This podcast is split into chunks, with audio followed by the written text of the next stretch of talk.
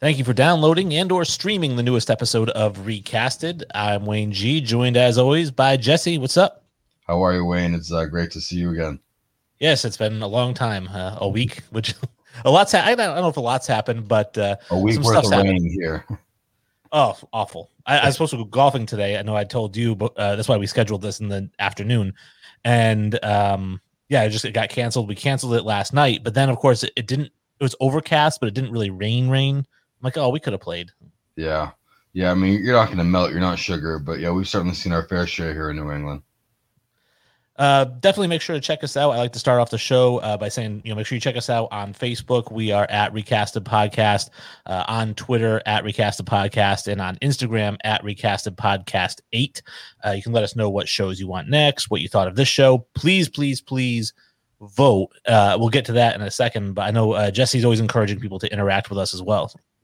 Absolutely. I love to talk to people and get their opinions on the movies we've done, the movies we haven't done, and um, it's really fun. I think you know not every show out there is as interactive as we like to be on all the platforms. So if you like one over the other, reach out to one of us on, on any of those other platforms, and we'll you know go back and forth with you. We love to chat. Uh, mentioning the voting, you know, we do, if you're familiar with the concept of the show, and if you're listening, I'm guessing you are, which is we like to recast movies that are at least 20 years old with modern day actors and actresses. And afterwards, we put it out to a public vote whose cast do you like better? Which movie would you be more likely to go see if it were recasted with those casts? Uh, last week we did Goodfellas. I am sorry to say that Jesse won the vote uh, nine to six on his uh, cast, and um, you know I want to give a few shout outs here. I'm gonna run through them really quick. Uh, again, we've got 15 shout outs. Uh, so I'm just going to run through the names of these podcasts who all participated. I'm going to do this at the beginning of every one of these shows going forward. So if you do participate, you are going to get a shout out at the least. Um, I have your next favorite movie podcast, Made You a Mixtape podcast, Cinema Recall, The Oscar Reel, James Rowling. He is uh, half of the Field of Screens podcast, our friends over in England.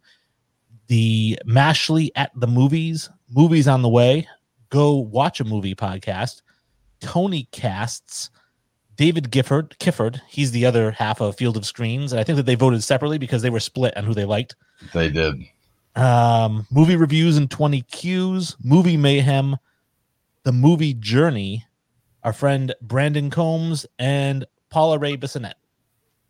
And that is Mama Bear. So thank you to everybody who uh, took an opportunity to vote and take a look at our entire rosters. I think, you know, what Wayne had done here that was different than the previous movies um, was he went and he, uh, you know, displayed our entire cast. I think that helps give everybody the flow of our movie um, as we're recasting and remaking these, um, you know, with newer Hollywood stars. So, um, you know, he does a great job with those graphics and puts them up fairly quickly. So when you see those and you hear this, it's really going to help you make a, a better sound decision and, you know, just make sure you continue to vote for me. We really appreciate it, everybody. Yeah, that was my big beef with Brandon. Uh, anybody who follows our show or knows the history of our show, uh, Jesse and I were co-hosts of a sports show, Infinity Sports, and we had a little bit of a back and forth with Brandon Combs. He's on the Man Hour, and uh, Jesse and Brandon would jab at each other all the time, and he picked Jesse's cast, so I have a little bit of a beef with him about that. Yes. Uh, hey, um, you know, even my uh, my some of my enemies can uh, see that I have some good ideas. So appreciate you uh, giving us the shout out, Brandon. Hope you continue to listen and hope you uh, hope you have continued success on your podcast, man. Yeah, I do think uh, what did me in was uh, sticking to straight only Irish people because um, I think the Jonah Hill pick is really what killed me. Yeah, I mean, it, it, I tried to go that same route, looking at the Italian guys, but you know, there's just some unfamiliarity um, with a lot of that younger crew now. So I think just having to open it up a bit and um, honestly, Jonah Hill was that very, very recent change in my cast. So um, I'm glad I ended up making it. Um, I was excited to see your reaction to it. And uh, hopefully we can continue to wow each other with these casts. Uh, I really love this concept that we have here. The c- couple of things we like to talk about before we get into the recasting is just some TV, movie, pop culture news, things like that. I know that you said you're very excited. You're big into the reality shows, right? And so they have the Challenge, Survivor coming up, and I know you're big fans of those shows. Yeah, I, I love those things. Um, you know, Big Brother is something my mom loves, um, and that can be found on the same channel as you know uh, Survivor. But Survivor's coming back around this fall, and they did take a, a year off, so it's the first time they've done that in over 20 years. Um, they're into their 41st season now. Um, and it's going to be a whole new cast, no re, no return. So it's going to be fun to see a bunch of fresh faces. Um, and I love the concept of Survivor, just going onto an island and mixing a lot of personalities, putting them through physical challenges. And the challenge has become a new passion for me. That's MTV's brain, brainchild. It started with you know the real world um, and road rules, and it has just expanded into they're taking people from Survivor, they're taking people from international Survivor shows, um, from The Amazing Race, um, and from Big Brother, and they're mashing them, and it's become a much more physical show. There's trivia, there's eating challenges where you have to eat disgusting stuff. So it's it's really a fun show, and I love that show. Well, is in your opinion, because I know there's people who love wrestling out there. We mentioned Brandon; he's a big wrestling fan. Hate to spoil it, everybody. Wrestling's not real; it's scripted. They know who's going to win ahead of time. As is every movie we do, Wayne. We but, every movie we talk about is also scripted. But I'm curious if you feel Survivor is somewhat scripted. I know that they've done jokes about it on TV about like like the set falling over while they're recording and things like that. Um, I think that the producers over time, because you know these are shows that have gone on for 20 years now, both Survivor and the Challenge. I think producers in this game they really know what works, so they know um, what to do to really stoke the flames of certain dramatic scenarios or um, a big thing in both those shows is when they're doing certain physical challenges outside, rain suddenly appears everywhere. There's a challenge. We could be talking one minute where it's dry, a challenge starts, boom, it's pouring rain, like it's a downpour. It's like, come on, where did this come from? So I mean, yeah, you tend to think that there are people just there with hoses, and it's like, let's enhance this, let's let's add this or do this. So I think there's some parts of the show that are enhanced, um, but I, I like to really, I too am a wrestling fan, so I like to suspend belief and just really buy into it for the for the sake of you know the relationships I like to build with the show, the relationships I like to build with wrestling. You know, there's certain characters I like. I mean, I mean, Johnny Bananas is a guy from the challenge that has now created himself a platform on NBC after coming from the real world um, and then doing a bunch of the challenges and winning seven. The Miz is a wrestler, started on the real world. So I think it's one of those platforms where you can kind of continue to kind of put yourself in front of people's faces, whether it's scripted or not.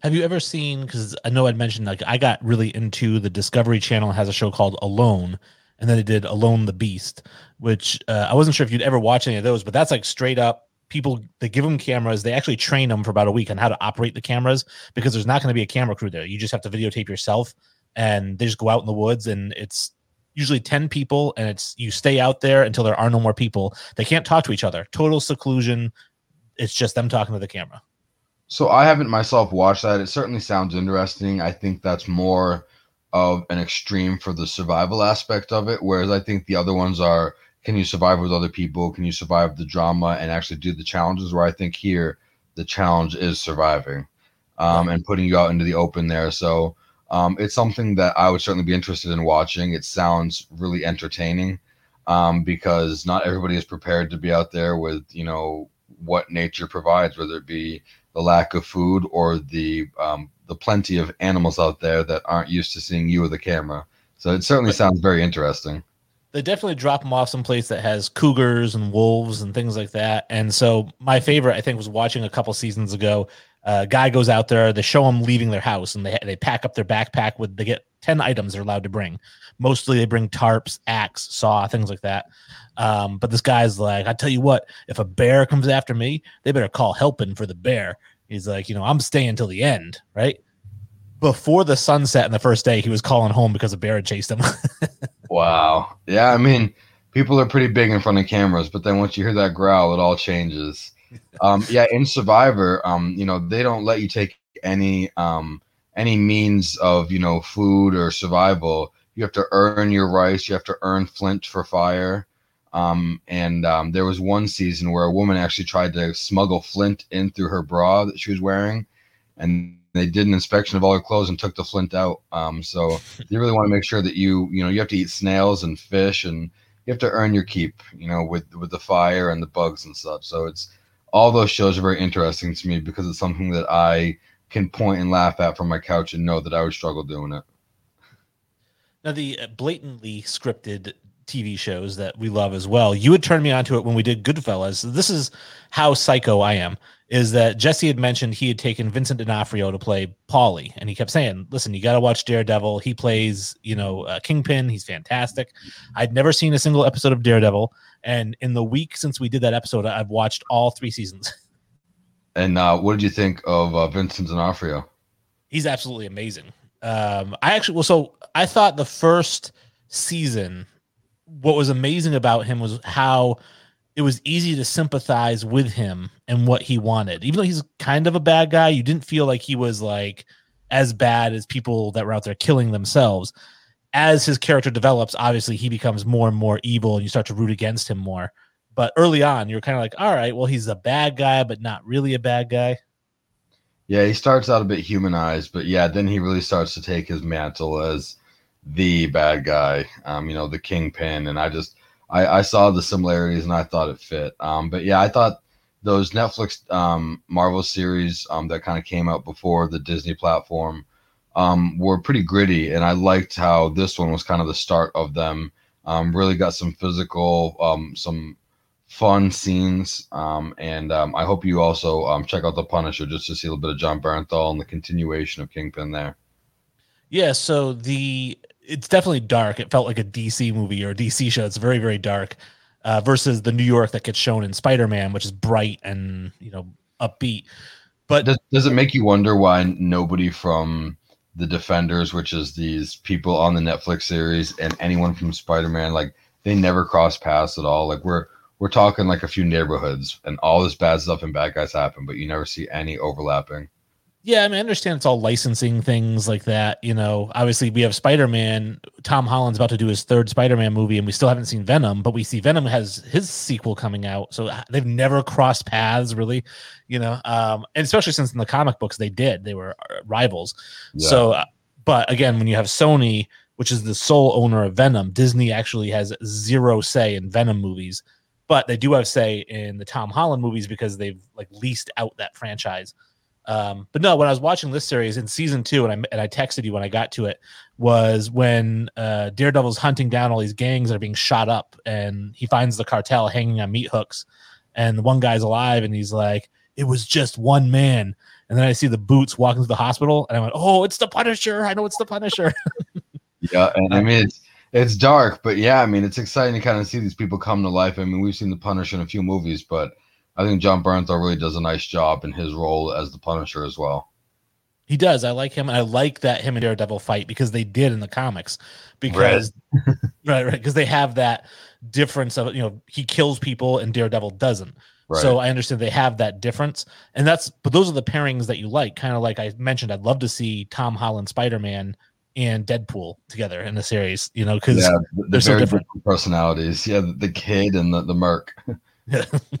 um, and then, of course, when I got into season three, and you know they're transporting Kingpin, and the car gets flipped over, and I see the guy shooting all these bad guys. At first, I thought, "Oh, is the Punisher like rescuing Kingpin?"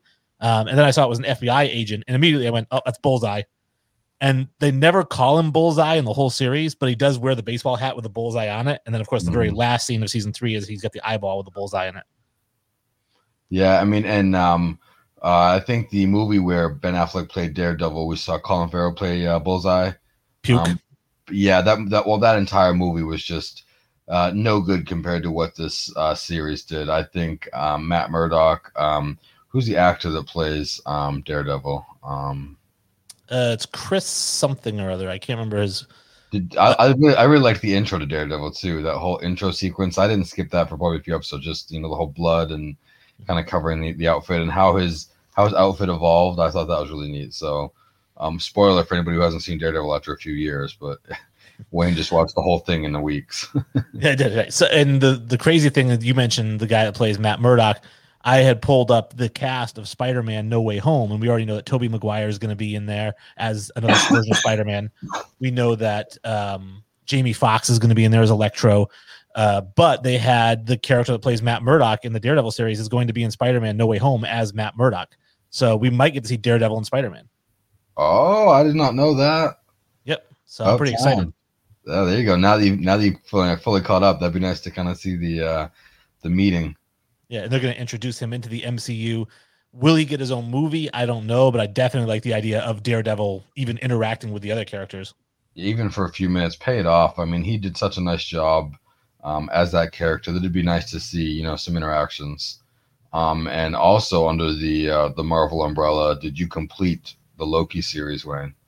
Oh yes, I did, and it went where I kind of knew it was going to go, and I you know, obviously I don't want we don't give away spoilers, so I don't want to say exactly what happened. We did talk about it last week, though.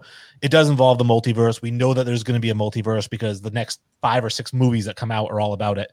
So we knew that was going to happen. It did happen, but there's a lot of little things that happened as well that I won't mention. Yeah, I'm I'm I'm just gonna say I'm happy with how they paid it off. Um, and um, just wonderful performance by everybody um, in uh, this series. This is probably my favorite of the three. Um, if I had to rank them, I'd say this one, WandaVision, and then um, Captain, um, the Falcon and Winter Soldier. You'd rank Falcon Winter Soldier underneath WandaVision?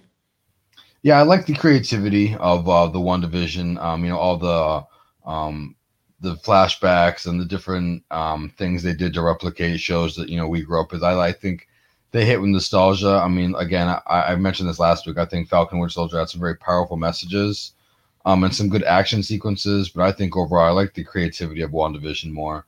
Um, and I think because we know that one um, is going to end up, you know, having deeper ties, um, like this one Loki will. I think that's why I, just invest more into them. Why I rank them higher. What I did like about WandaVision is I liked the introduction of Quicksilver from the X Men Days of Future Past into the uh, WandaVision. So, kind of introducing him to the MCU because we do know Disney bought Fox or all those Fox properties, including the X Men. So, we're probably going to start seeing some Disney, Marvel, X Men movies.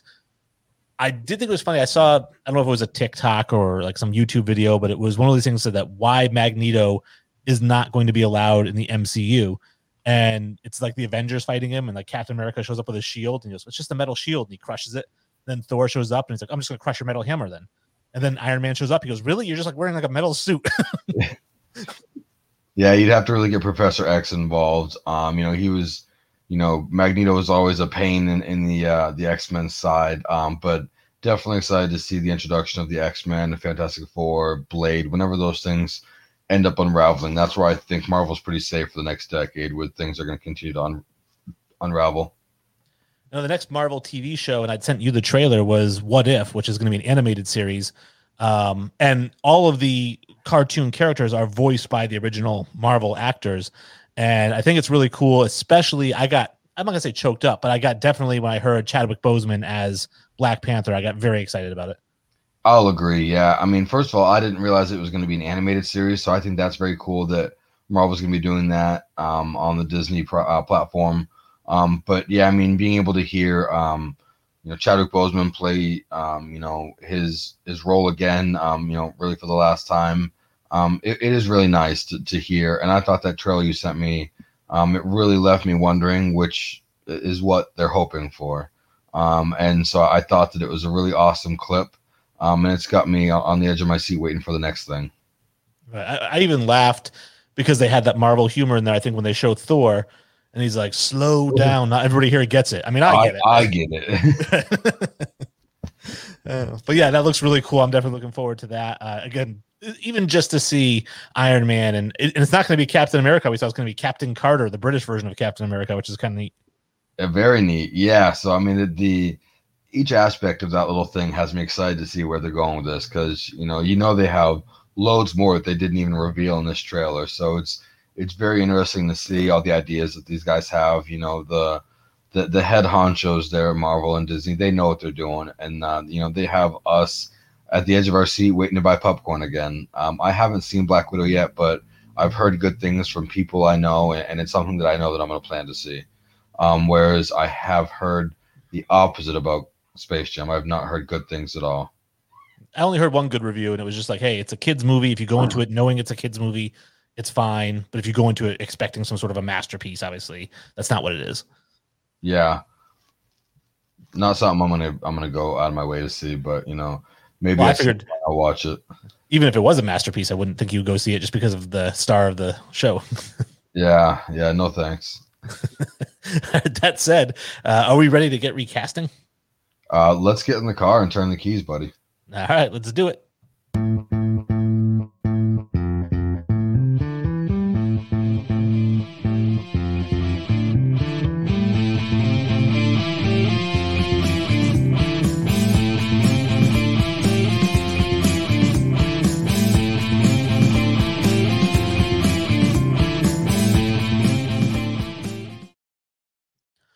Right. Today we are going to be recasting the 2000 Nicolas Cage movie Gone in 60 Seconds. It was actually a remake from 1974.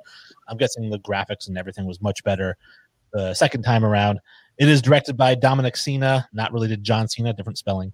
Uh, prior to this movie, he had actually directed a bunch of music videos, and that's about it. But after this movie, he actually directed a movie that I think is very underrated called Swordfish. I don't know if you've seen that.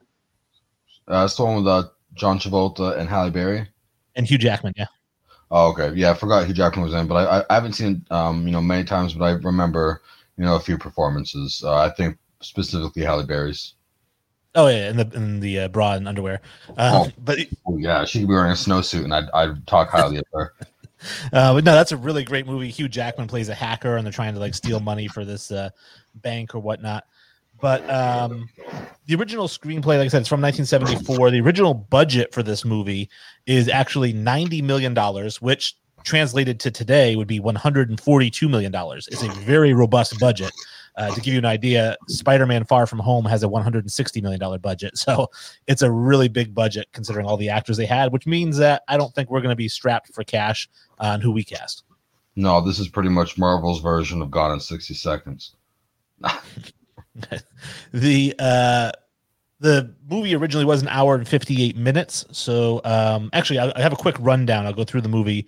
For those who haven't seen it i'm sure everybody has at this point if you're tuning in. But just in case memphis raines comes out of retirement as a car thief to bail out his brother kip. After a deal goes bad with raymond calitri he gets his old crew together to steal 50 luxury or high-end cars. To avoid police detection they plan to steal them all in one night. But detective roland castlebeck is onto them Memphis is his white whale. So, as we always do, start off things just seeing uh, how you felt about this movie.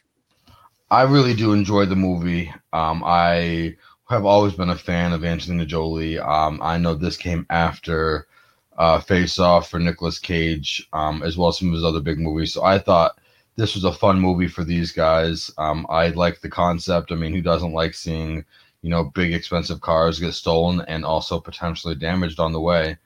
Um, but you know, the the affinity these guys have for the cars, which is not an affinity I have for cars. I barely know how to put the gas in and take it out. But um, very exciting film, I think. You know, the different ways that they have to go about getting these um, vehicles. It's almost like Ocean's Eleven, but for cars.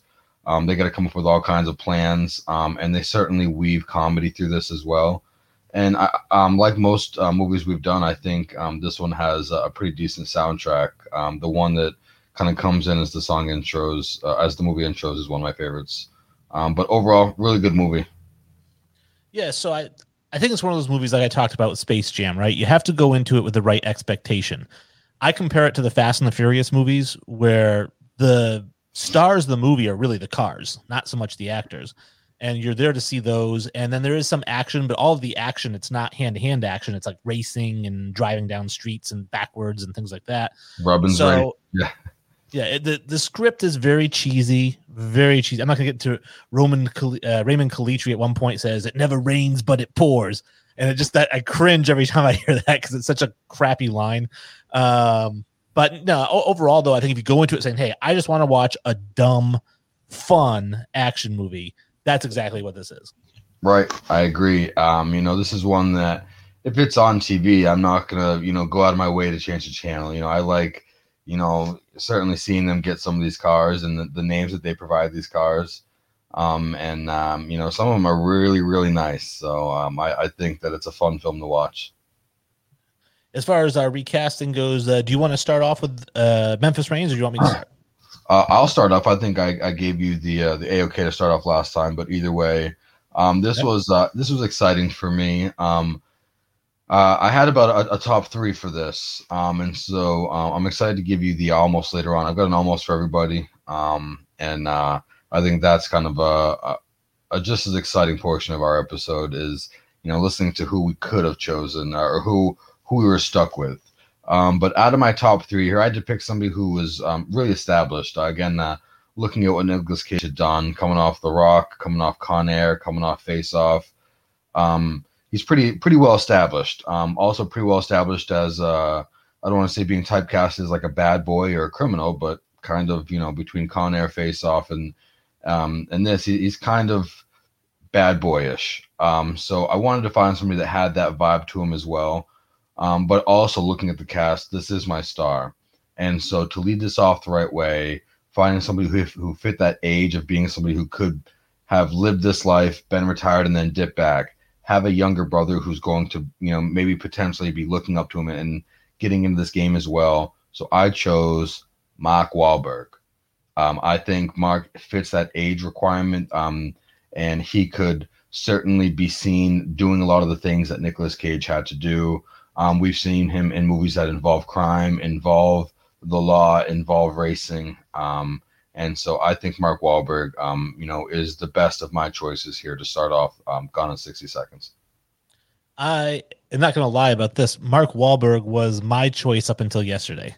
Uh, I just feel like he's the perfect perfect person to play this role. It's right down the middle for him. This is exactly what he does. Dumb, corny action movies, corny lines. It's it's everything that he's about. So when I had initially casted him as the role, I said, you know, there's no other person in Hollywood that's better suited for this role than Mark Wahlberg. This is a Mark Wahlberg movie. It fits perfectly. So I 100% understand the casting here. I will say this: I don't like Mark Wahlberg at all and I think I had actually texted you that as like I have somebody, but I don't even like them as an actor. That's what you said verbatim, and so I was looking forward to finding out who you had and why you didn't like him. I mean, I think Mark Wahlberg is, um, you know, maybe he could be um, compared to Chris Pratt in the way that he's oversaturated. Maybe he's just been in everything. Maybe he's not as versatile to you, but I think he's funny when he needs to be funny. He's actiony when he needs to be actiony, and I enjoy his films. You know, I th- this is gonna be complete blasphemy, and hopefully you don't turn my camera off here, but I enjoy Mark Wahlberg more than Tom Cruise. Well, that's just because you aren't a movie guy. So uh, the, the, the thing about Mark, he's got the right about, stuff. Wayne, I did think about Mark uh, Tom Cruise for this role as well, um, but a little too old, I think, for the role. And Mark Wahlberg's not that far behind him age wise. Yeah, Nicolas Cage, I, I think he was like 35, 36. How much? I know it was like right at the end of like his peak, peak, peak movies. Um, and then he started doing more like artsy type stuff. Then he got in like National Treasure and such. I love National Treasure actually, but um, but anyways, to I said I don't want to cast Mark Wahlberg, so how can I get away from casting him, knowing that he's probably the perfect choice for this film? And Wayne I started writing down. Doke. Yeah, I, I, started writing down the uh, the traits. I said obviously Nicolas Cage, he's got a lot of energy, that crazy kind of electricity energy that he's got. He's a little bit of a nerd, right? But he's kind of like an action nerd. So I started thinking I need somebody who's kind of nerdy and even comedic. I started looking at comedic actors, right? Even though this isn't this isn't like a serious role, but it's more serious than a comedy, but less serious than a drama. You know, it's a kind of right in that in between. Right. And so I said, all right, I need to find again that nerdy, high energy, could play the action role, and I went with Zachary Levi, who I think uh, people might remember him as Chuck in the show Chuck, and of course most uh, notably, he is Shazam in the DC series Shazam. But I just think that he's got a humor to him. He's got that kind of energy and that electricity. And I think I could picture him just sitting behind the wheel of one of those Mustangs and just taking off. I think he definitely has that look um, when seeing him from Shazam there and seeing the picture you just provided. Um, I'm not as familiar with his work. I mean, I know him from Shazam, but beyond that, I'm not super familiar with him. um, so um, as much as I like the look of him, um, my question to you would be: Is Nicolas Cage the biggest star in this movie? He is arguably, yeah, because you've got Jolie is pretty big at the time too.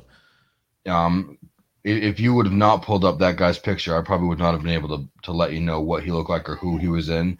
And you know, again, that may be my super unfamiliarity with him or really the entire you know film industry, but um, I guess I guess I have to give you the criticism you gave me for David Franco. Um, this it doesn't seem as headlining for me. I, I, was thinking much bigger name for for this role. Um, but we're, gonna have to see how the rest of your film kind of rolls out. I just I'm not sure I get the the appeal yet that Nicolas Cage does, but I think as far as looks, this guy can certainly pull it off. He can, and he's got the right personality as well. Um, I understand what you're saying. He's definitely not as big a star as Wahlberg. And like I said, Wahlberg was the first guy I had in mind because, like I said, this is tailor made for him. If we were going off of a right or wrong, which I know there is no right or wrong when it comes to opinion, but if they're saying, all right, one of these choices is right, one of these is wrong, I would say that you had the right choice because Mark Wahlberg is a blockbuster actor. Zachary Levi did Shazam, which is probably the best DC movie so far. Um, and so, I mean, he's starting to kind of, and, Chuck was a decent series. So he's kind of starting his way up, whereas Nicolas Cage was at the peak when he did this movie. Um, so I, I, understand that criticism. Uh, I do have some decent stars in here. I mean, obviously, this movie was chock full of stars. Yeah. Uh, so we'll, we'll get to that. I probably am going to be guilty of the lower budget here well, on this one. curious to see who your almost are. Cause I mean, you know, my, my Mark Wahlberg became my Mark Wahlberg probably about the last day or so, whereas I had a couple that I was pretty sold on, and I'm excited to see what you think about them because um, I think they are even much bigger than Zachary Levi. So maybe you'll be like, uh, not a good fit at all. Um, but um, who do you have pairing up? Um, you know, who's who is uh, Zachary Levi's younger brother? We need to believe sure. younger brother, huh? Yeah, so Kip Raines uh, was the younger brother. He's the one that gets in trouble trying to steal the cars, gets caught, and that's why Memphis has to come out of retirement. Uh, he's originally played by by Giovanni Ribisi, who is actually one of my favorite actors. I mean, uh, he would prior to this movie, uh, he was kind of on the up and up like Levi. He'd done the Mod Squad, uh, the other sister, Boiler Room, which are all really good movies. Uh, now he's done Sneaky Pete, things like that. He's a really really good actor, but same energy as Levi. That's why I think it's so great to have these two as brothers because they both have that nerdy, comedic, weird, you know, I mean, kind of vibe to them yeah. And so uh, I went with somebody who, again, not a super super well known, but you should know who he is. He's going to be a little bit younger, but I think he looks kind of like Zachary Levi, and that is Ezra Miller.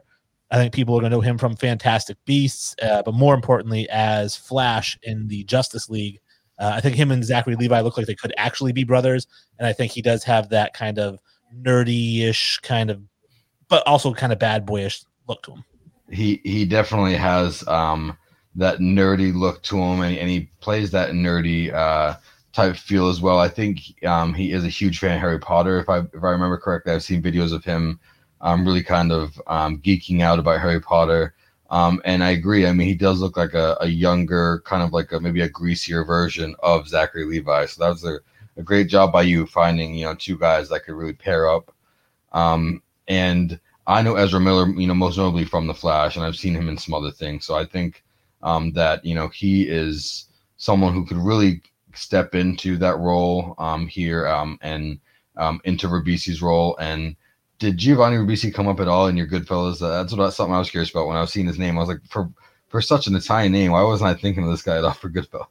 Um, he's somebody who I would I think had on my list. I'm trying to think for what role. I mean, he's not aggressive enough to be Tommy. He's not as dashing enough to be the two other characters in the main roles. I mean, could he have been a Frankie Carbone? I think I might have had him on the Carbone list.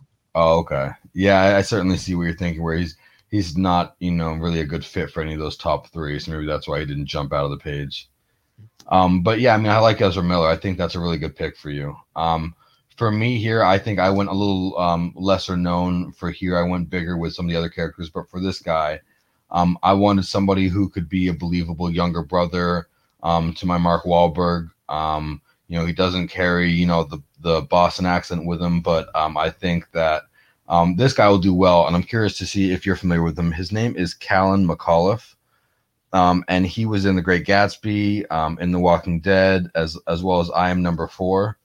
Um, you know, good looking um, fella. I wanted somebody who um, I didn't think he needed to be a, a big, tougher looking um, guy. He needs to be somebody who can be um, really like kidnapped um, because we see him get, you know, taken advantage of um, towards, you know, the end of the film because he he's held responsible for what, you know, Memphis can't dig Kip out of the hole of. And so I wanted somebody who um, scrawny, um, but um, looks like he could be believable in a role where you know he's looking up to um, his crimey um, brother. You know that I'm going to steal this car. I'm going to make a name for myself. So uh, again, it was Callan McAuliffe.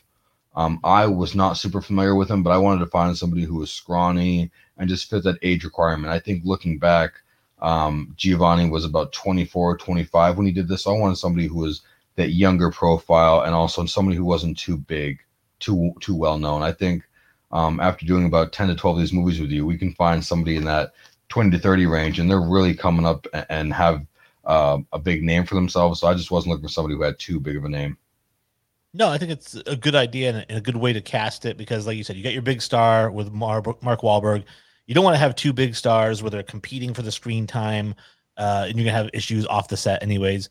Uh, so I, understand that, and and I, am not 100 percent familiar with them. I haven't seen The Walking Dead, unfortunately, so I don't. I'm one of the few people who hasn't. Maybe that's the next one I'll binge watch in one week. I, I, haven't seen it either. So between that and um, The Great Gatsby, I guess those are the things that Callan is, um, you know, most notable from. Um, but he has a good look about him. I think you know he's not unattractive, but he's also not too strong. And I just I think he fits that younger brother mold that I needed him to next to Mark. Right, somebody who who looks up to his older brother, kind of wants to be like his older brother, right, and following those footsteps. So yeah, I get that. Um, like I said, I, I can't really offer any praise or criticism on it. Like I said, just because I'm not 100 percent familiar with them, but I do like the strategy of taking a lesser known actor for that role since they share so much screen time.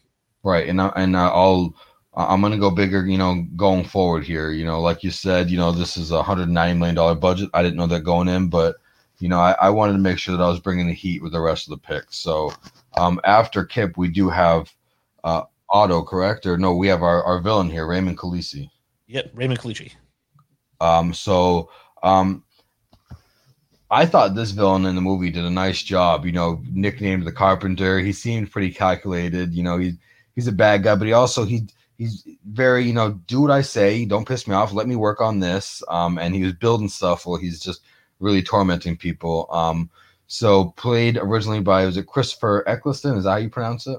Yeah, it's like Eccleston. Um, not um, really, not really big before this. This was like his big first big role. Yeah, I didn't didn't know a ton about him. Um, but you know, I think he played this villainous role well, and I think he um he had that face that you want to punch. Um, and so for this, I came down to two different people um, for this role, and I wanted to find somebody that just really embodied that, ugh, um, you know, the the villainous um, demeanor, ego, um, personality. And so um, the guy I ended up going with um, is um, most notable from, and I don't think it's a show you've watched either. Maybe a show you have no interest in, but it's Game of Thrones. Mm-hmm. Um, and he's probably one of the best villains from that show. Um, and his name is uh, it's it's foreign, so um, please, all of our overseas listeners, don't but don't butcher me for butchering this. Uh, it's Iwan Rheon, I W A N, um, R H E O N, um, and he plays Ramsay Bolton in the uh, Game of Thrones series. Um, just a really really bad dude. Um, and um, I felt like he he fit that age. Um, I don't think he needs to be really as old or older than Memphis but he needs to be older than Kip. And so I think you know that fits for me. He he has a history of being one of the worst bad guys in the last decade. Um, and so that's really where I wanted to hit. I wanted to find a really bad dude who could play this guy. He's definitely one of the more hated bad guys in television. I did watch all of Game of Thrones. Uh, I do know uh, how you know vicious he was and how much he hated the guy, and you just rooted against him similar to this guy here. You mentioned they called him the carpenter. That's going back to the very beginning when I talked about how bad the script was. That you know when you first see him, I think he's making a chair or something like that. And the only reason that he's making a chair in that scene is so that they could give him the nickname the carpenter. And you would have to assume it's a double entendre for how he carves people up, plus how he fixes furniture. It's that's how cheesy it was. It was just so bad. um, but no, yeah, I, I can definitely see him as the bad guy. He's again, it's it's a perfect puzzle fit into the bad guy role. Um, I'd hate to see him kind of get typecast as just a bad guy for the rest of his career, kind of like Jack Gleeson, who played, um, uh, who was it, the the, the Prince. Um, you know, I, would hate to see that, but I do absolutely 100% understand it, and I do see him perfectly fitting into the role. You brought up the age, and that's my only concern with the character. I know you say he doesn't have to be as old as Mark Wahlberg, and I agree but I feel like there's such a gap that you know how like I don't respect my younger people, and I'm sure that you yeah. don't respect all the kids out there either. You know, there's something about like not being intimidated by somebody who's 25 years younger than you, you know, which is what it feels like between the gap him and Mark Wahlberg. Yeah. but I definitely, you know, he's very intimidating. And in the scenes in Game of Thrones that he played in, you wouldn't want to mess with him. Right. Yeah. And I think um, I, I don't want to continue to typecast him as that bad guy, but he just was so good as the bad guy. And I know that he himself has tried to step out of that um, box and he tried to get into Marvel's umbrella with Inhumans. And that was one of the few flops that Marvel has had is I think it was on Freeform or ABC Family. It was uh, they should have made it a movie. It was a TV show, Inhumans, and it didn't even make out of the first season. So um, he tried to step out of that, but as soon as he did, they canceled that, and it's right back into being a bad guy for me, man. it's a good fit. Um, I wanted some similar traits myself. I know uh, I wanted somebody who was menacing, right? You know, intimidating. You get kind of nervous being in their presence. Uh, even his name when he says Raymond Calitri and Otto shuts off the radio and he's like, "Oh, whoa, whoa, we're dealing with some bad stuff here with Raymond Calitri." Mm-hmm. So somebody who can intimidate you without even seeing them. I thought of a character who, again, it's from another TV show that I haven't seen, but he played Cato in the Hunger Games. He was Dorn in Bad Boys for Life, but his most famous role is Bjorn Lothbrok in Vikings, and that is Alexander Ludwig. Uh, he is the main Viking in Vikings. He's definitely, if you've ever seen the show, very, very brutal, very bloody, and he is the definition of intimidating. I think he's like the king, and you definitely don't want to cross him. Um, but just he has that look. Like I feel like if I was in his presence, I'd be like, I'm just gonna shut up. I'm not gonna say anything. Absolutely, yeah. He wasn't on my radar, Wayne, but looking at his, you know, like the bone structure, the cheek definition. I mean, he looks like, and just the name itself. I think we both went with somebody who is foreign. Um, then they they give off that vibe. Um, and uh, I've not seen. Uh, was it Vikings? You said. Yep. I've not seen it, but just by his look, I mean, even his look in a suit, he looks like he could crush me for just asking a question. So I'm sure him, him in Viking garb. No thanks. He's got like the shaved head on the side, like a ponytail, and he like wields an axe, and just like cuts people like through the skull. It's he's he's a bad dude. Absolutely. I mean, I, I think it's great. We both went with guys who who played, you know, kind of you know badasses or, or villainous type, you know, roles in older shows, um, you know, where you know they're set way back. But I think even in this type of you know day and age, they could pull it off. And I think your guy has that face, almost almost a very similar face to the the original actor. Yeah, so that's what I was looking for, like that, that kind of intimidating. I also thought of like, uh, well, we'll get to almost recasted. Uh, oh, you, had, you, you, wait. I, I, almost spilled it. All right, but so uh, pulling a complete 180. I feel like going from this character to Otto, who's just kind of a lovable grandfather type, works in the shop as a garage. Um, you know, he was played by Robert Duvall, huge star at this point. I mean, Duvall's on Apocalypse Now, The Godfather. Um, coming into this, he was in the paper, a family thing, phenomenon with John Travolta, deep impact, a civil action. He's a tremendous actor, very decorated. If there's an acting hall of fame, he's definitely in it. But he does have like that warm, approachable, you know, likable thing. Like I said, grandfather is the best description I can think of. Like he seemed like a grandfather type, or maybe a father to our Memphis Raines type character. Right. Um, so I wanted somebody who was warm and inviting like that. And I thought, who's more warm and inviting than Papa Smurf? And I went with uh, Mandy Patinkin, who obviously the voice of Papa Smurf. He's the principal in Wonder, but I think all of our listeners are going to know him as Inigo Montoya in The Princess Bride. That's a great pick. He he was actually on um on my short list there. Um, I was looking at a bunch of guys that kind of fit that profile, and uh, you know he jumped out. Um, didn't know um and you know originally where you were going when you were kind of giving your lead in there, but I think that's a great pick there. I think um you know especially you know thinking of the relationship that he seems to have with the Raines family. Um, I think he seems you know like he'd be very warm and inviting, someone who um, with that that beard, um, you know, some glasses. He'd be sitting there looking at, you know, a, an old, you know, vehicle book about how to put this this or that together, or he'd be under a vehicle. So um, th- that's a great pick, Wayne. I, I love that for you. Um, and I see a lot of those same qualities. You know, I, I thought Robert Duvall did a great job. Um, I think that he plays someone who comes off as very wise, um, knows what he's doing in the car game, but also um, like you said, when it comes to bad guys, you know, you know, ugh, you you should know, and I should know not to not to get involved with this man. Um, so I went with somebody who um, plays. Um, I don't want to say he plays a father, um, but he he has that father like role in a Marvel movie we've seen, and that is Michael Rooker.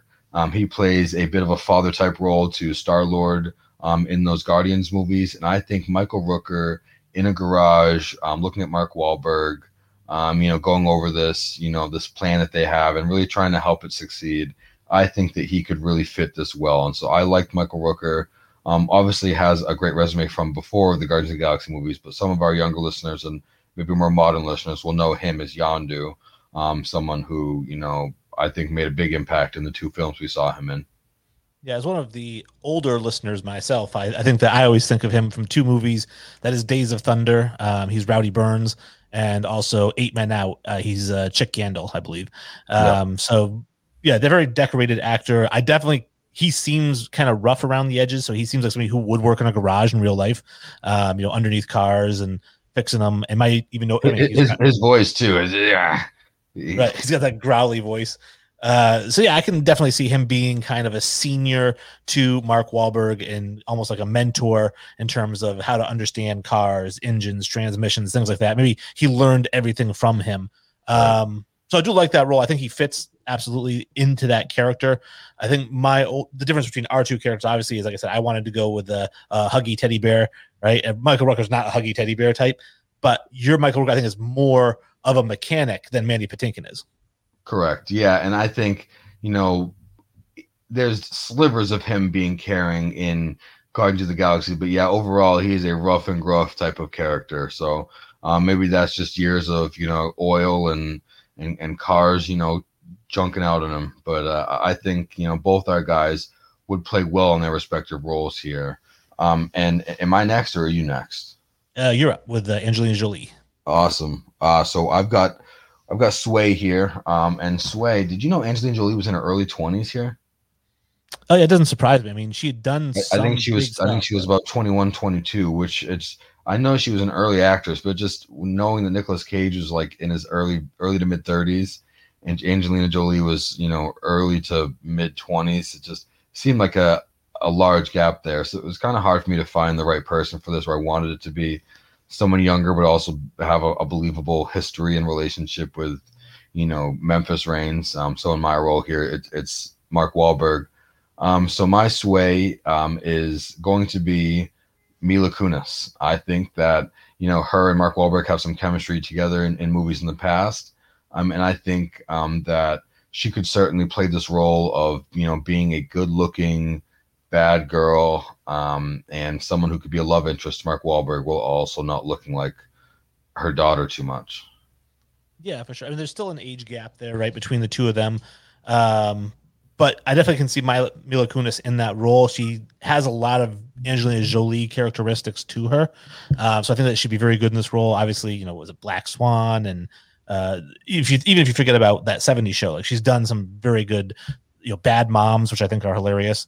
Yeah. Um, you know she's really really good. I think that she'd be great in this role as well because she fits some of the characteristics that i wrote down. I said i wanted somebody who had almost like a weird mixture of stripper and tomboy right? Yeah. so you know she's hot she's sexy but she's also a little bit crazy. Very pretty much angelina jolie in real life is who this she's hot and sexy but also knows way more about cars than i ever will. Right exactly. She's uh into the yeah into the mechanics of everything. So I think Mila Kunis could definitely play that role. We saw her obviously in those commercials, the whiskey commercials, where you know she's kind of trying to play it up as more of like a guy's girl. You know what I mean? So I think that that's a good fit, uh, especially considering the rest of the cast that you have there as well. The one thing I was really looking for, so there's two characters in this movie that were very easy for me to recast. One is this role, the other is Donnie, which we'll get to next. But with Sway, the first thing that pops in my mind is exotic, right? Because when you think Angelina Jolie, she has a very exotic look about her. And I think probably the most exotic looking, attractive modern day actress has got to be uh, Megan Fox, who, I mean, everyone should know her from Jonah Hex, Transformers, the Ninja Turtles, you know, very similar look to a young Angelina Jolie. So mine was kind of really based on looks because I didn't feel like that character really brought a lot to this film, which didn't require good acting from anybody. But I felt like if I could just get match up the look a little bit, I could I'd be all right. Yeah, she's Megan Fox is definitely sexy and, and wild, and I think just her car knowledge alone in what we see in Transformers. I mean, she's got you know tools in her hands. I mean, you can see her with maybe a little bit of grease on or some sweat, um, and you know, it's getting my heart to beat right now. So yeah, I think that's that's a great pick. Um, it's very um, very, it's a very fluid movement. I mean, I, I think when we're looking at younger Angelina Jolie, there's there's a few girls that give you those qualities, um, and I think she's one of them. I think we looked at um, when we were talking about um, a Knight's Tale a way back, and um, we were looking at um, you know choosing or recasting Jocelyn. She has that same look about her, that exotic uh, look about her. So I think you know you did a great job with Megan Fox. You know she's a smoke show. Yeah, definitely. And I think that she's the right age gap between her and Zachary Levi. It should be a, a pretty good fit there. Right. Uh, you know, the next role we had is Donnie, and like I said, this was another easy role for me. Is this actually the first one that I ca- recasted? There's nobody that I had for almost on this one. Uh, originally played by Chi McBride, uh, very kind of a low key actor. He's always kind of the third or fourth or fifth supporting guy in movies. Uh, coming into this, he was in Mercury Rising with Bruce Willis, Hoodlum, The Frighteners, uh, Great White Hype. Right? I mean, he, he's always kind of like a, a side guy. But another guy who I wanted to be kind of a lovable teddy bear, like a big teddy bear type guy. Um, he's got to be big. He has kind of like that, a big personality, uh, smooth operator, right? I was thinking if he was still alive today, Bernie Mac would be perfect for this role, right? I mean, he's it's that kind of role, and so I thought my modern day Bernie Mac was Craig Robinson, who I think people will know as uh, as the host of the Masked Dancer. He is. Um, what else did I have him here? As the obviously Darryl. He's been in the office. I mean, he's definitely a a comedic actor that also gives off that kind of cuddly, um, you know, nature. I mean, I, I think he's also doing um, some type of um, soda commercial too. So he's like playing a piano coming across the screen. He's he's a very s- smooth guy. Yep. So that's I thought it was a perfect fit. Very similar to what uh, that character was. I don't know why I didn't think of it. Um, you know that that's a great pick for you. Um, I I think I thought a little bit deeper for these, um, and um, I have a an almost for this, but um, the guy ended up choosing. Um, I'm not sure how familiar you're going to be, but um, I know you like shows, um, and uh, maybe if I you know tell you about one, maybe you'll quickly watch it again. Um, but one that I know you've heard about is Atlanta. That's a show that's on FX. I know Donald Glover um, is most notable for that show, but um, his co-star on that show, um, he actually won um, the best um, outstanding supporting actor um, in a comedy series, and that actor's name is I apologize for having to look at my page here.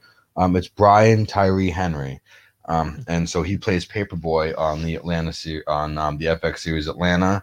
Um, and again, one best supporting actress uh, actor. Sorry about that in a uh, comedy series. And um, you know, if you look him up, um, I think he looks like a maybe a younger version. Um, and uh, I think that you know he's he's got the chops um, and he's got the looks. Um, haven't seen him in a ton, but if he's got that comedy um, as well as that look to him, um, then I think he fits. I mean, obviously, I just chosen Lil Rel um, as you know in our Bad Boys movie, but I thought he maybe would have been a, a decent choice as well. Um, someone who just is able to, you know, I, I my favorite, you know, scene, one of my favorite scenes from the entire movie is him yelling at the woman um, while she's trying to pass the driving test I don't. I, I can't swim. I stay my black house out the pool. You can't negotiate a turn.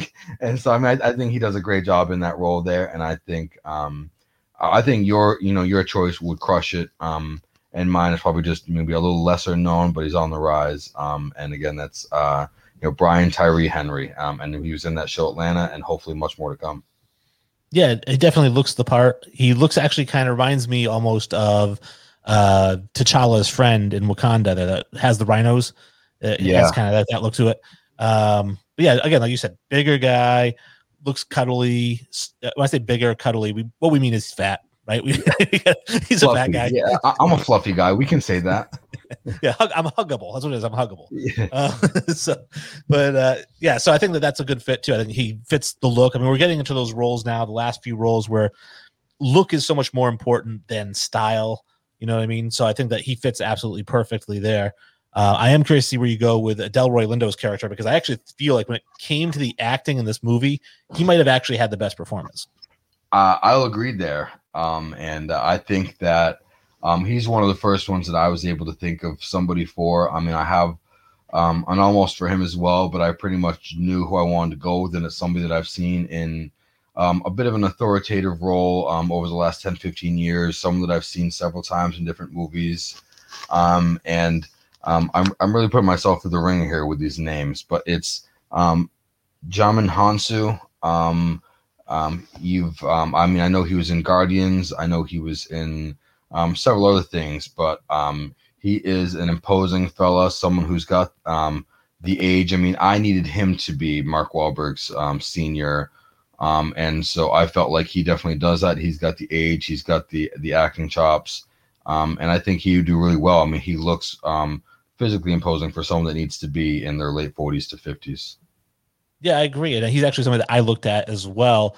My only, I think, concern with why I didn't pick him, and I could have done some more research into it to alleviate that concern, but is I don't know everything I've seen him in. He has kind of a thick accent. Uh, um, yeah, I, I, definitely think that's everything I've seen him in Blood Diamond. I mean, he actually he obviously carries that thick accent, and so maybe it would be somewhat hard to believe, you know, someone being a, a detective, but no, I mean it, doesn't matter. I, mean, I don't want to sound like Stephen A. Smith here and say that if you yeah. need an interpreter, you can't be in the movie. you know? But uh, no, he uh, definitely I think can pull off the role. Like you said, everything look wise is right on the money. As I mentioned to you, he's the very first person that popped up when I was kind of doing my search. That I said, "Oh, I like the look of this guy," and then started doing some research. I'm like, "Oh, he's always got kind of a, an accent." This guy, I'm thinking, is like a native, whatever, it's New Yorker, Los Angeles guy, wherever they are. He seems like he's knows the town like a usual detective. They're usually from the area. They grew up there. They know the, the place. Um, but no, I think he absolutely 100% has the right look.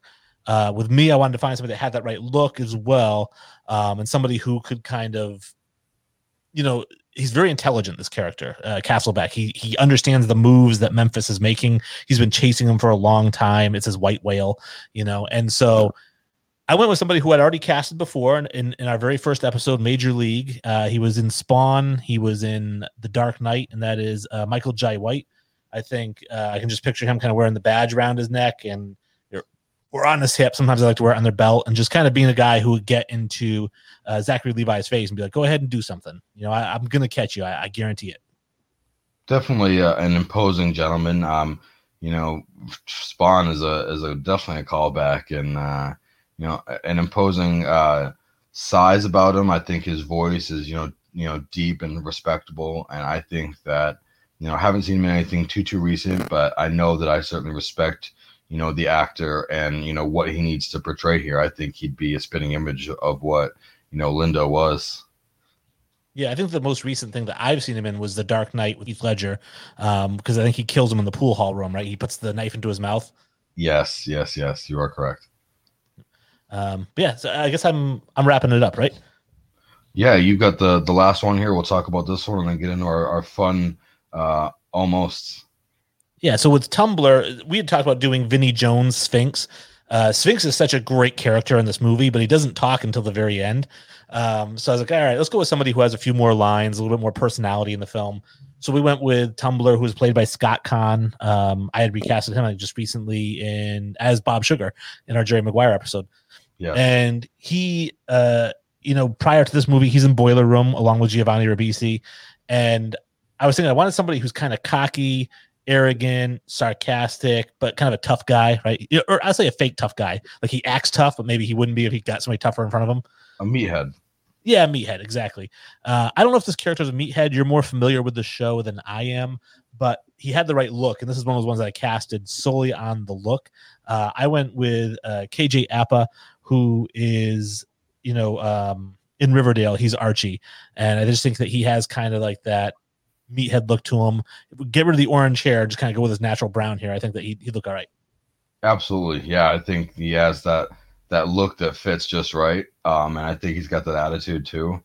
Um, I think you know from start to finish, your cast is something that I'd love to watch. I'm excited to give you um, my last person here, um, but uh, you know, um, I think overall, um, you know, the person you chose here um, is going to be able to fit right in. I mean, it's not a huge role, but it's someone who um, looks tough. You know, does the the whole key uh, situation again. I didn't get a recent rewatch, but doesn't he uh, screw up with the keys? Um, well, he's the one that goes into the dealership to to kind of like hassle the guy to get the keys. Yeah, and um, ends up um, maybe sounding off some alarms. In, in uh, their problems. So, um, not a super smart dude, um, but does deliver some comedic lines. And so I went with Adam Devine. Um, I mo- I know him most notably from Workaholics. Um, he was the voice of Flash in the Lego Batman. He's been in Pitch Perfect. Um, but I can certainly see this guy being a meathead. Um, you know, I can see him delivering the line about the stranger, which is, you know, that that famous line that dudes know about, you know, having having one arm, you know, you know, go uh, go tired and then go and work, going to work at it, um, making it feel like it's a stranger. So um, Scott Caan delivers that line, and I can absolutely see Adam Devine from Workaholics delivering this line. So um, that's my Tumbler, and I think this was a very fun movie to recast. And um, I know that we're stretching just beyond the hour here, but if we can have you folks listen a little bit longer, we've got some fun almost for you. We should. And I will say that I do like Adam Devine in that role as well. Another comedic actor uh, who I think would play off very well of having the character. He's you know best friends with Kip, but he's kind of like the dummy that tags around with him. Yeah. Um, but is smart enough to steal cars, like because they have the one dumb friend who tags along gets shot. You know, right. he shouldn't be tagging along with them. At least Tumbler right. kind of fits into that crew.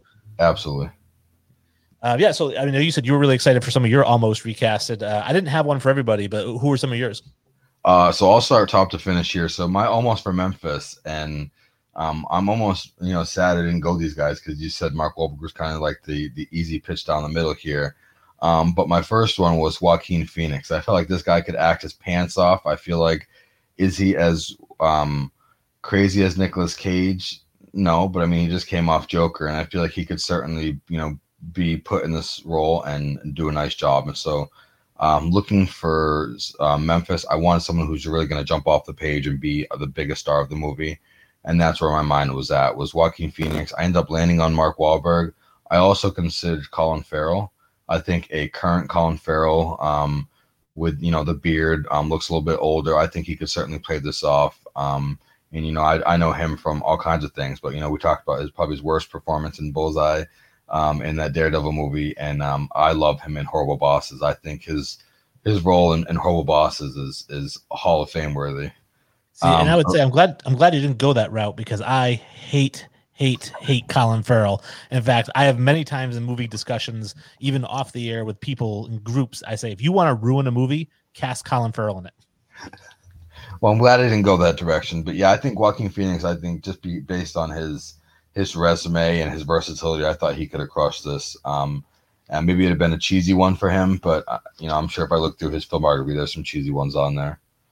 Um, and then for Kip, um, I looked at uh, Taylor Lautner. I haven't seen him in a while, um, but you know, he was obviously in the Twilight series as Jacob. Um, the reason I didn't go with him is he probably looks a little too tough um, for me, and um, I remember Kip just had to be he had to be taken advantage of. He had to be grabbed by some guys and really kind of put in a vulnerable spot towards the end of the movie. So um, that was my almost there. Um, Might have been almost, a good Tumbler. Yeah, he, he certainly could, he certainly could have been as a meathead. Um, but I have an almost for Tumbler as well. Um, okay. My almost for uh, Raymond, um, the the bad guy there. Have you seen the Amazon show The Boys? I have not. So I absolutely recommend it. It's a it's a bit um superhero-y, but it's a totally different take than anything Marvel or DC does. Um, and so if you watch the first episode, uh, you're either in or you're out. Um, but um, Homelander um, is the name of um, pretty much the main villain, I'd say. After uh, I think it's in its second or third season here, and he's played by Anthony Starr um, with two R's. And um, this gentleman, when looking at two of the biggest villains in TV in the last decade, I think of this guy, and I think of um, Bolton from Game of Thrones. So that's where I went. Um, um, another one for Sway. Uh, again, I went with my Mila Kunis. I was thinking Emilia Clarke. Um, she plays um, in Game of Thrones as well, um, but she's been in some other things, and I thought that she had that um, that, that almost like a, a wild, exotic look to her. Um, she's been a badass, um, but just probably the age gap was even more so than the one with Mila Kunis. Otto, I had uh, Billy Bob Thornton. Could have been my uh, could have been my Otto. I think he looks old and rough enough to work in a garage. Um, Captain Castlebeck. Um, I had um, Morris Chestnut as my almost there. I've seen him in a few things, and I think he probably would have been um, maybe a better domestic uh, option for my detective here. I think he um, does a nice job in the different roles he's been in. Um, and lastly here, uh, Tumbler. Um, I had Liam Hemsworth, Chris Hemsworth's younger brother. I think he has that look, not as big and strong as Chris, but I think he uh, maybe could have looked a lot similar, wore that handlebar mustache like Scott Caan did, and, and Ben and Tumbler. Yeah, okay, I can see those picks. Um, for me, like I mentioned, it was uh, you know Mark Wahlberg was the number one choice they had, and I switched it the last second. The only other person I considered for the role was Jeremy Renner. I thought might be an interesting role uh, there as well. And then for his brother, uh, I had your guy Dave Franco as potentially a Kip. You know, I thought that he fits that kind of younger brother screw up role really well. Yeah. Um, for Otto, uh, John Travolta, I thought would have been kind of an interesting uh, Otto. You know, kind of bald and older. You know, but I just didn't think he was old enough. Again, I wanted that grandfather feel, and even though he is old enough, he just doesn't look it. Yeah. And then my last one, excuse me, similar one with age for Castlebeck. I had Winston Duke, who uh, is Mbaku in uh, the Black Panther. Yeah. But again, I, I went with Michael Jai White because I wanted somebody who's older than Zachary Levi, and I think Mbaku looks a little bit younger. Yeah, and he's also in um, Us, I believe. Yep. I'm th- pretty sure he's the star in Us, and yeah, I'm kind of that same imposing figure, but he he just looks maybe a bit young to be a detective, um, and someone that could be replacing Lindo. Um, but this was a fun movie. Yeah, it was. It was fun to recast. It was fun to watch. Uh, it's one of those ones, like you said, if it's on TV, I'll, I'm not going to turn it off. I'll be like, all right, I'll watch until a commercial break, maybe. Right. um, just because you're wanting to see some of that action, particularly the scene where they open up the garage and there's all the Ferraris and Lamborghinis in there. Um, those are pretty uh, awesome. But yeah, I had a good time. We'll, we'll get the uh, the rosters, I, I want to say, or as the, uh, what do they say on the um, Field of Screens podcast? Our friends, they say the team sheet. We'll get the, uh, the we'll get the team sheet up and uh, we'll see uh, you know which cast you like better which movie you'd be more inclined to go see if they did a remake of gone in 60 seconds at opposing theaters um but yeah I, I had a lot of fun and i'm looking forward to getting some more votes in Absolutely. Yeah. I mean, we'll uh, continue to uh, pump these out and uh, let us know what you think. Uh, thank you, everybody, for listening, um, for watching. If you get to watch, and you know, please interact with us and let us know what you think about this one and any of the movies you want to see us do. Have a wonderful rest of your weekend. All right peace out everybody